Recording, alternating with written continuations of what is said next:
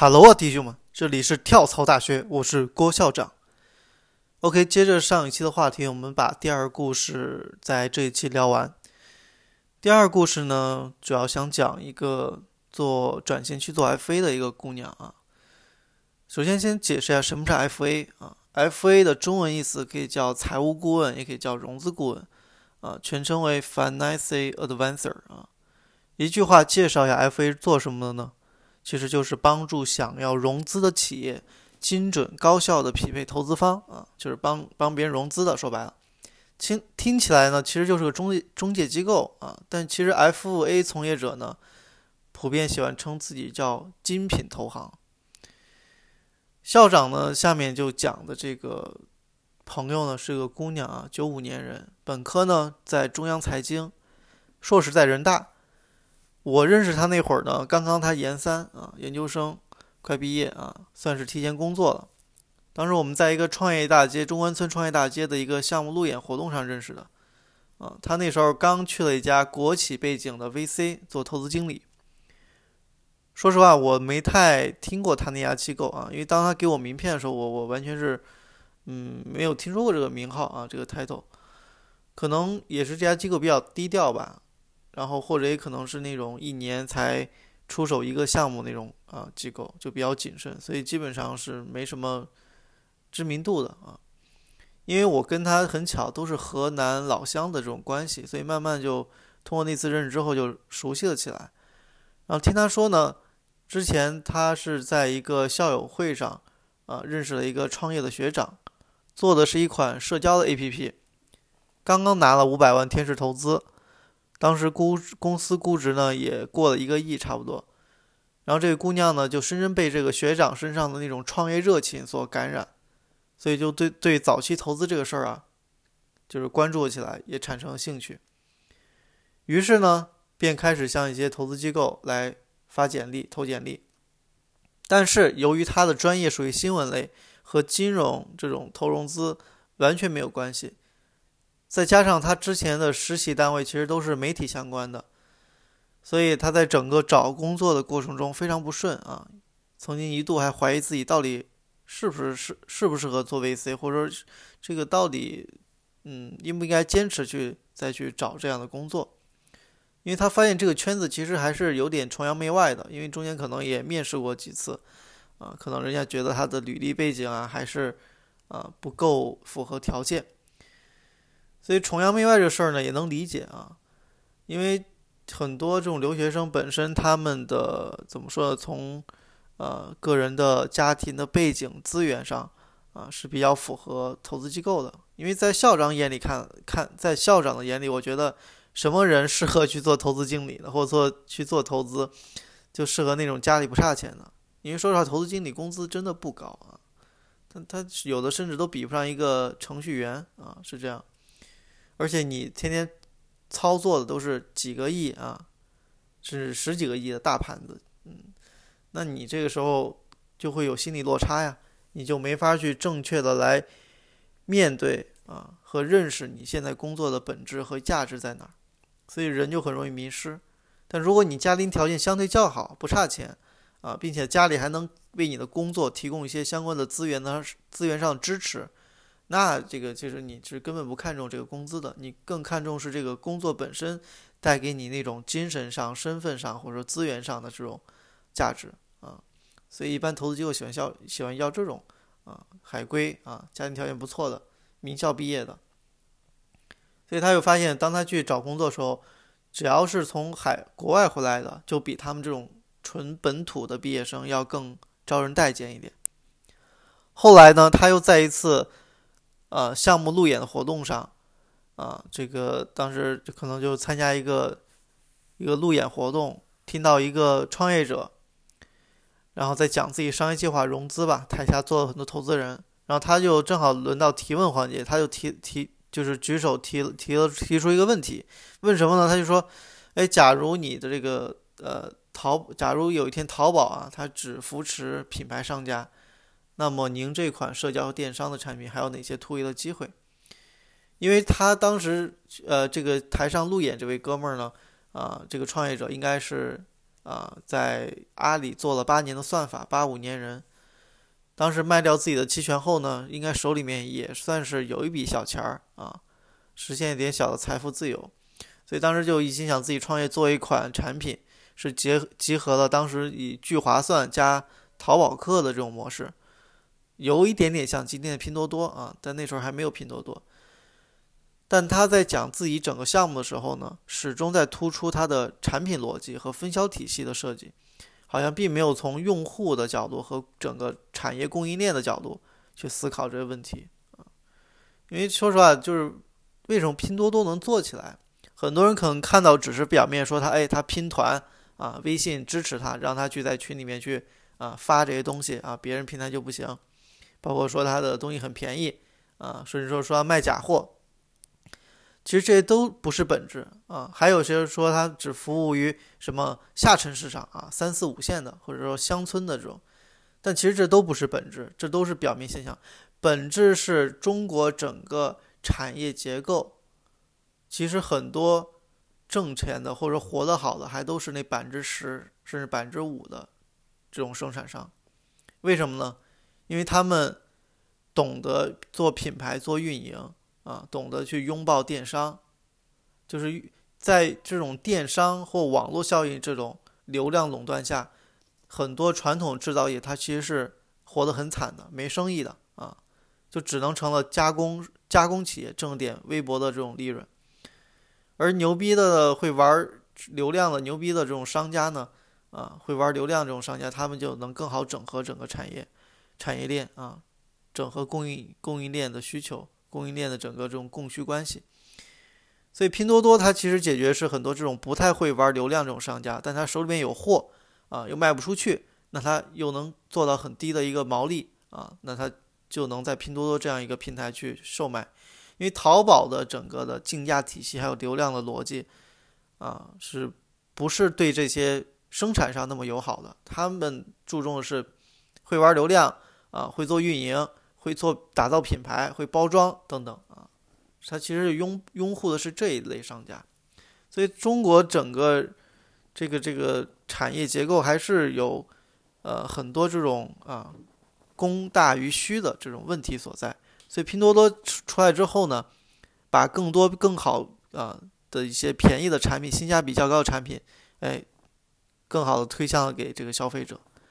啊，所以它是打破了原本淘宝所建的一套流量的体系和竞价的整个规则，所以拼多多能做起来，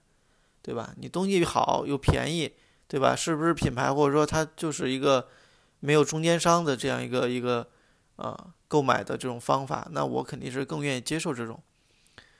所以拼多多的崛起，它是从整个产业结构、供应链的角度作为作为思切入和思考。对用户来说，肯定越便宜越好嘛，啊，那其他就是你做推广的问题了。所以他当时他听到这哥们儿在一直在讲他的分销体系、产品逻辑，他就觉得有点扯。他说他就是姑娘觉得，其实你做电商做这种啊做信息撮合的，你一定要去看整个背后供应链和产业结构啊，来从这个角度思考。所以啊，就是我觉得这个姑娘思维还是挺不错的啊，思考问题的。这种方式更从本质出发，这个其实是一个比较优秀的创业者或者投资人的基本素质。所以恰巧当时他提问这个提出这个问题之后呢，当时台下就有个评委，正好就是他现在啊入职的这家机构的合伙人。听到他提问后呢，就关注到这姑娘，会后就主动上来问：“哎，姑娘，你是做什么项目啊？啊，如果有项目发个 BP 看看呗。”对的，这投资人就听完这姑娘提问，觉得哎，可能是个创业的啊，这个思维感觉还是比较啊靠谱的啊，应该还项目如果做项目的话，应该可以值得看一看，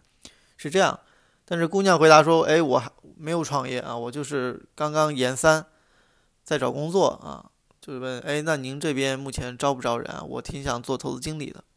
就这样，哎，两个人一拍即合就认识了，然后这姑娘就去了这家机构。然后他在这家机构呢待了一年半的时间，当时手里面也过了几个项目，也过也过投委会了，但是都是最终还都是没有投。而且呢，这家机构给的薪资待薪资待遇也不高啊，税前呢也就才八千块钱，扣完五险一金，也就是到手也就六千多一点点。其实投资经理这块薪资呢，在这里校长也跟大家稍微的啊拆解一下。投资经理薪资一般分为两块，一块呃一个是底薪，一个是项目奖金。项目奖金呢也会分为两种，一个叫投后奖金，一个叫收益奖金，也就常说叫 carry 吧，啊分成也可以这样理解。底薪呢主要就是看这家投资机构它的一个规模，包括它在行业里面的一些呃这个排名吧，你肯定是越头部的，它肯定待遇越好，对吧？所以投资经理的基本上整个行业标准的薪资水平都在十二 k 到二十 k。啊，不会有特别高，除非你是投资总监或啊能做副总那级别，可能会突破三十到四十。所以根据你的学历和之前的工作经验会有些浮动啊，基本都在十二十二 k 起薪这样。而项目奖金这块呢，其实不太可预期啊，就不要太指望这块。为什么呢？因为投后奖金指的是这个投资经理他负责去全。就是去寻找这个项目啊，最后经过投委会投了，啊，成功投资了啊，做了整个交割了，协议也签了，啊，然后会给一部分的项目奖金啊，就是代表你找的项目 OK，我们内部达成一致，觉得还不错，能投，啊，为了这个奖励你，给你一部分啊项目上奖金，然后这种奖金标准也不一样，从几百块钱到几千块钱不等，啊。所以，所以也不是特别多。你想啊，这个有的机构一年才出手成功投资一两个项目，那那那钱，你说怎么去去挣那钱呢？根本没法挣。而收益奖金什么呢？就我说那 carry 啊，指的是这个企业被投资机构投了，然后呢，这个机构又成功从从这个被投企业成功退出了啊，就是股权套现了，不管是并购、上市还是卖给下一轮的接盘的投资方啊，都算。且有收益的情况下，会给这个投资经理一定比例的收益分成啊，就是 carry，一般比例呢也会在百分之二到百分之五这个区间。假如说一个投资经理负责主导的项目最后成功投投资了，并且成功最后退出变现了，让机构赚了一个亿啊，那这个投资经理可以分大概两百万到五百万，感觉也挺多的，是不是啊？感觉这个。分分钟年薪百万啊！但其实这个事儿真的没想象中那么好。虽然听起来这个收益奖金啊很诱人，但是它比投后奖金要难得多得多啊！投后奖金有些知名机构一年投个几十个项目，一百两百项目也是有的啊。那这个投资经理呢分点这个奖金啊还是没问题的。但如果说你想是靠这个 carry 啊项目收益奖金，来挣钱，那就真的太难了。为什么呢？因为首先一个项目的平均退出周期都至少在两年以上，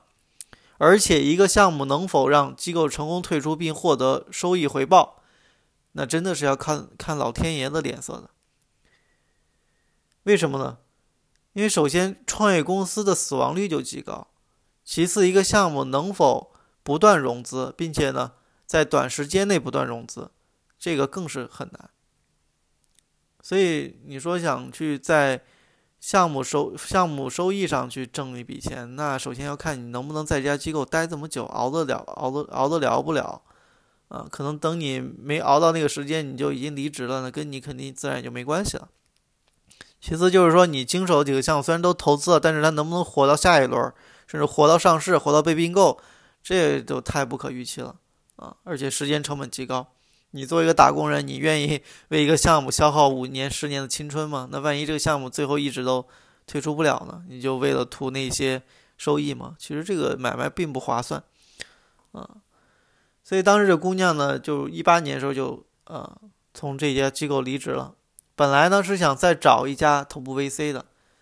但当时正好一八年赶上整个资本市场寒冬啊，很多小机构也都死了，大机构呢也都在开源节流。所以被逼无奈之下呢，他就经之前一个朋友介绍去了一家刚刚成立的 FA 公司啊，财务顾问公司。其实啊，从投资经理来转行做 FA，首先有几个非常重要的心理障碍，你要先意识到，并且要去尝试克服，你才能真正做好 FA。第一点呢，就是身份姿态上的转变。因为啊，这个 VC 对于投创业公司，包括对于 FA，其实都属于甲方爸爸。我前面也也都说了，大部分的这个创业公司啊，都是要跪舔这个机构的啊，因为大部分项目，尤其早期项目是缺钱的，呃，很少说有那种被机构追着屁股去投的啊，有，但真的不多。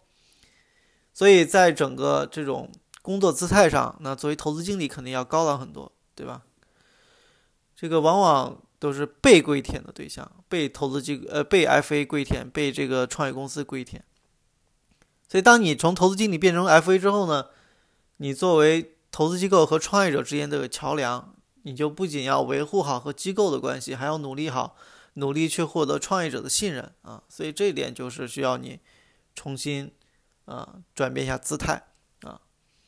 第二个呢，就是工作上一些关于压力呀。不确定性的这种焦虑上的一个承受，你要能扛得住。为什么呢？因为 FA 这行啊，之所以有很多年轻人前仆后继的进去，主要还是在收入回报上有非常大的诱惑啊，多劳多得。前面有提到了，一般有些机构会给到投资经理一些收益奖金啊，就是项目成功退出啊，给你分一部分 carry，但那是在项目成功退出之后。这中间有太多不可控因素和时间成本了啊，所以不太可预期。但是 FA 呢，是以融资到账为结算时间节点，然后收取整个融资金额的百分之二到百分之五作为财务顾问费啊。假如说你帮一个企业融了一个亿，你收财务顾问可以收两百万或五到五百万，对吧？这个确实感觉还挺好的啊，不用等那么久，而且能成，钱一到账我就能收到这笔服务费，所以就感觉哎。还是一个挺好的生意，所以啊，很多这种留学生啊，对吧？就就觉得这个活儿哎挺不错的，既能接触到这个非常牛逼的投资机构，又能接触一批比较比较不错的创业者，还能挣到，对吧？这个单笔金额这么高的一笔收入，所以就很多，这就完全符合很多这种留学生对于金融、对于投行的一种幻想的一种工作状态，但是。只要有肥肉地方，就不缺狡猾猎手。啊，FA 在帮助企业融资到账之前，他要忍受各种不确定因素带来的焦虑。啊，下面校长就帮你啊，这个列一下，你听一听。首先，第一个，比如你会经常遇到同行挖墙脚啊，抢先一步帮你的客户拿到融资，对吧？因为客户对于融资的事儿，往往会有一定的时间周期啊。如果你帮他拿不到这笔钱，那他可能就会换别家啊。或者说，虽然你们签了独家协议，但是由于客户这边非常着急这笔钱，那他也只能违约。而且呢，往往一旦法产法产生法律纠纷，你这之间的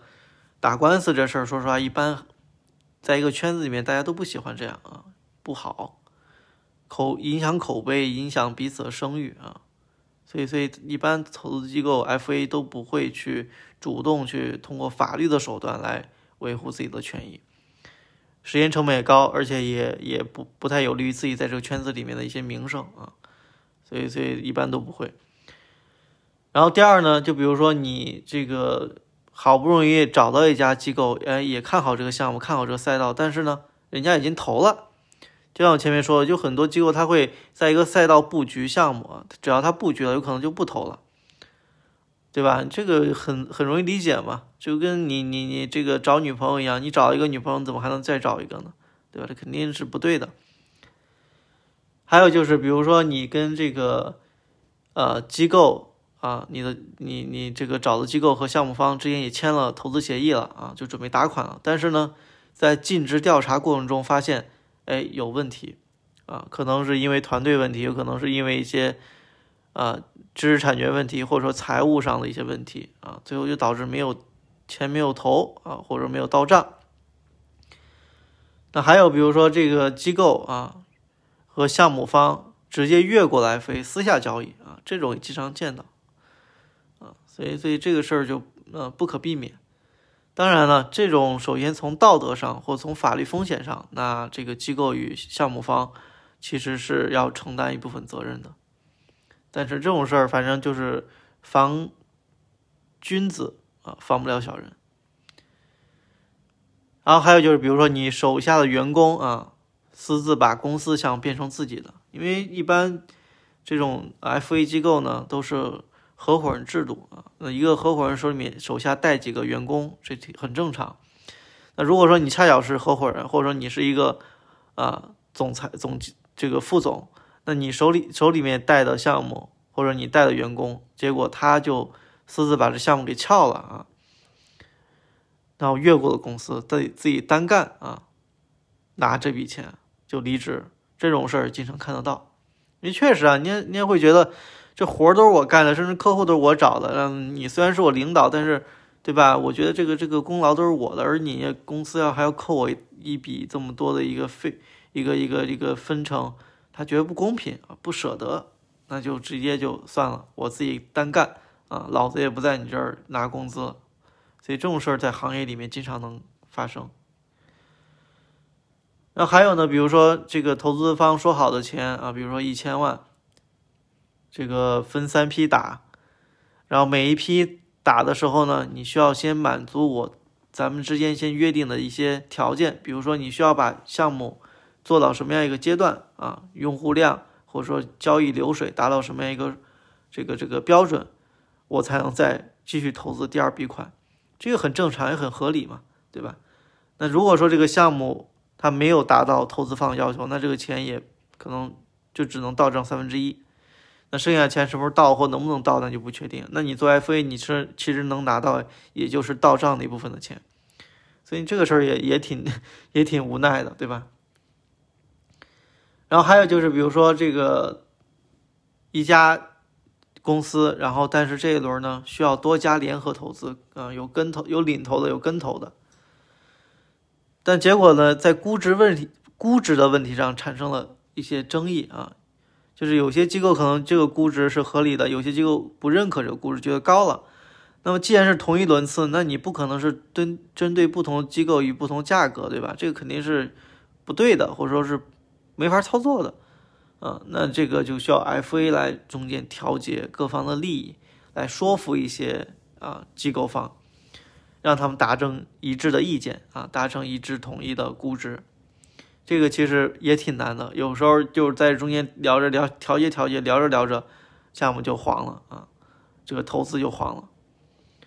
还有就比如说在控制权上一些啊这个争夺，还有优先权。就很多投资机构会相对比较强势，他会觉得我投你钱，我就应该要求一票否决啊，要求董事会席位，或者在某些关键决策上，他需要有绝对控制权、话语权。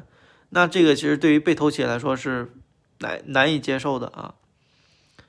所以在控制权这问题上，永远都是存在一个需要博弈的一个一个问题啊。那么 FA 你在中间关关于这个控制权问题是如何去调节协调呢？其实也是需要考验你的这个沟通能力啊，法律意识，还有就是关于这种，呃，这个这个服务的态度吧，对吧？因为毕竟 FA 其实就是做服务的，你挣的就是服务费啊，挣的就是能够让两个大爷啊，两个这个这个甲方爸爸能够哎都开开心心的找到一个彼此的平衡点，这就是你的职责所在。所以你可以看到做 FA 其实这钱不好挣，对吧？啊，既要防外部竞争，也要防内部的挖墙脚，还要防各种不确定的外部因素。然后第三点呢，是关于个人成长啊，你需要十分的努力，而且没有人能过多的帮你。首先，FA 这职业有点像律师啊，虽然你对外的身份呢是依托于现在这个公司这个品牌，但本质上客户的信任还更多是在建立在你个人身上。所以在在投资机构的时候呢。啊，虽然你是投资经理，但是不论在决策力上还是个人品牌上，还都是受制于你背后那些机构的啊，因为人家是出钱的嘛，而且背后的盘子都很大。你其实无非就是基于这个机构的一些资源与品牌来做你的工作，对吧？你觉得自己工作好做，或别人都对你笑脸相迎，本质上其实因为你背后公司名气高、名气大啊，人家是不看僧面是看佛面，是这么个意思。所以，人家创业者和同行愿意给你面子呢，是完全因为你背后的投资机构。啊，就算你只是刚毕业、初出茅庐、初出茅庐的学生，只要你是在头部机构任职，哪怕只是个分析师或助理的职位，只要你递上名片，人家看到哦，这个机构牛逼啊，我知道他也会对你笑脸相迎，对吧？但换到 FA 呢，就不是这么回事了。哪怕你是这个头部的啊顶尖的 FA 公司，只要你不能够给机构带来足够多的优质的项目，不能够给创业者呃快速的、精准的拿到投资，那你就是没有价值的啊！你品牌再牛也没用。所以在机构眼里，FA 就是个中间商啊，挣的就是信息差，是以你手里面优质项目来判断你的价值。对吧？所以，所以这个其实也是挺尴尬的啊。所以很多年轻人刚进入 FA 就觉得，哎，上来就能挣笔钱啊，特别光鲜亮丽。但发现不是那么回事儿，人家机构愿不愿意鸟你，对吧？愿不愿意搭理你，是取决于个人的实力啊，是不是真的能够给他足够多的好的项目，这是关键。而而 FA 在面对项目方、企业方的时候呢，啊。这个他一般也需要跟公司的实际控制人，也就是创始人去沟通。那么，当你啊作为一个刚毕业没多久的这个这个年轻人，或者说刚工作一两年的年轻人，本身在一个行业里面积累的人脉也好、资源也好，或个人的认知也好都不够的时候，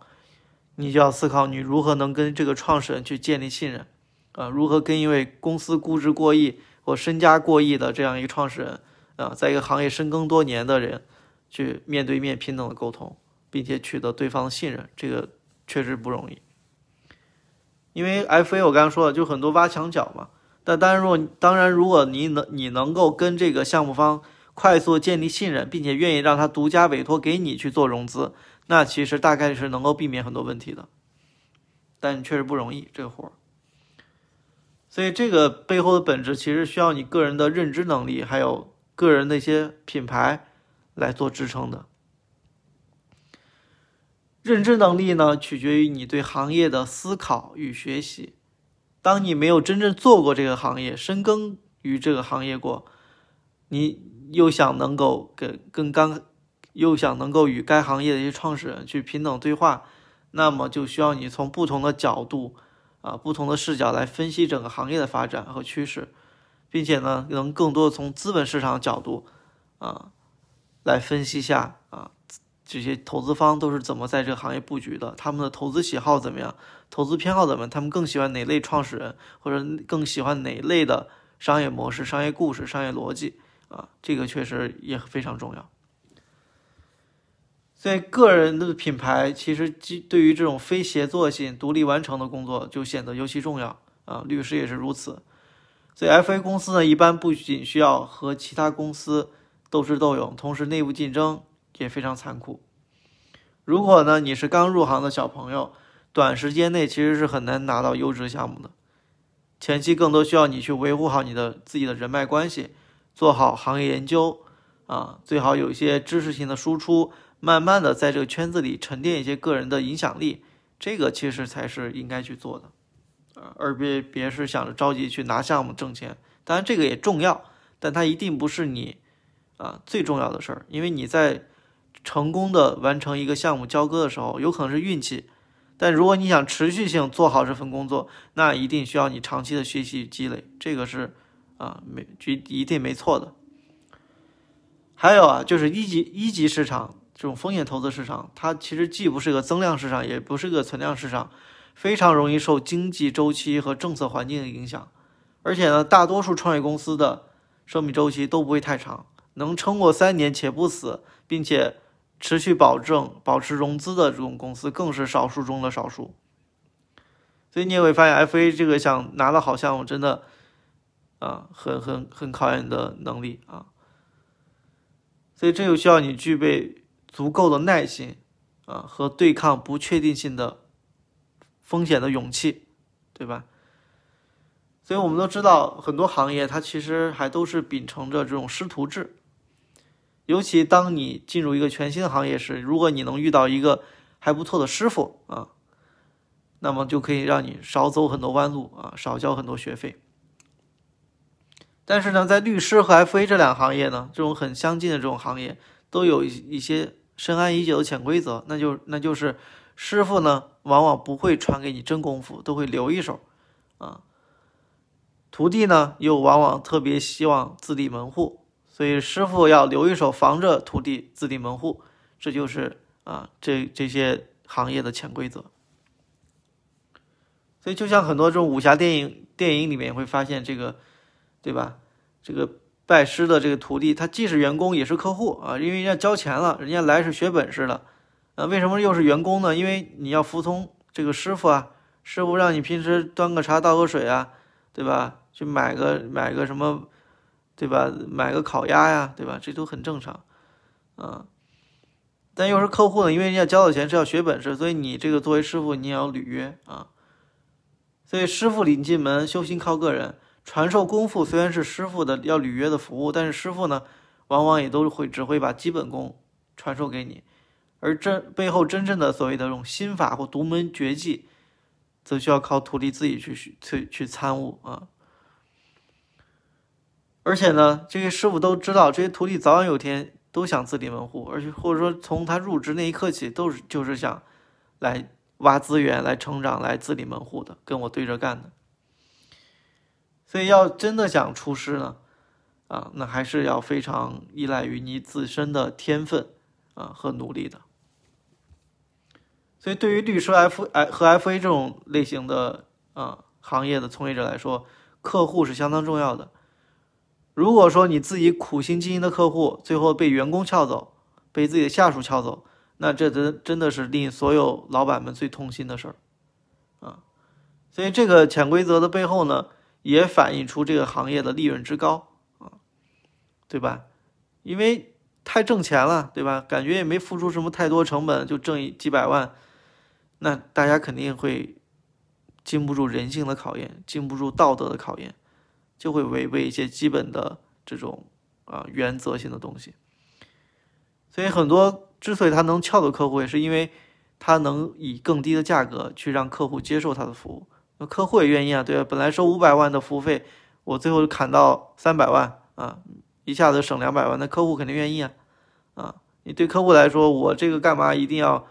去委托你说这个这个是不是这个机构人来给我做呢？只要我能达成我最后的。融资到账这个目的就行，还能给我省钱，那双方共赢何何乐而不为呢？所以才存在很多 FA 啊、律师啊啊这种被下属撬走客户的这种现象存在，也是这个原因啊，利润太高了，太暴利了，赚钱太容易了。所以这个就是我们啊第二个从投资机构转行去做 FA 的一个姑娘啊，其实这个我更多是把 FA 的整个。他工作的内容，还有其中需要你去调整好心态，要去克服的一些啊这种这种障碍啊，先讲了讲。OK，那这是我们第二个故事，嗯，然后大家可以想要去看完整版文稿呢，可以搜索微信公众号“跳槽大学”，关注一下，每周都会更新，好吧？跳槽大学呢，就是希望能够。啊，让更多的年轻人，或者说已经工作一段时间的年轻人，在面临未来的职业选择啊、跳槽转行的时候，能够有个清晰的思路啊，能够科学的去规划自己的跳槽。好，校长帮你探路，跳槽不会迷路。我们下期再见。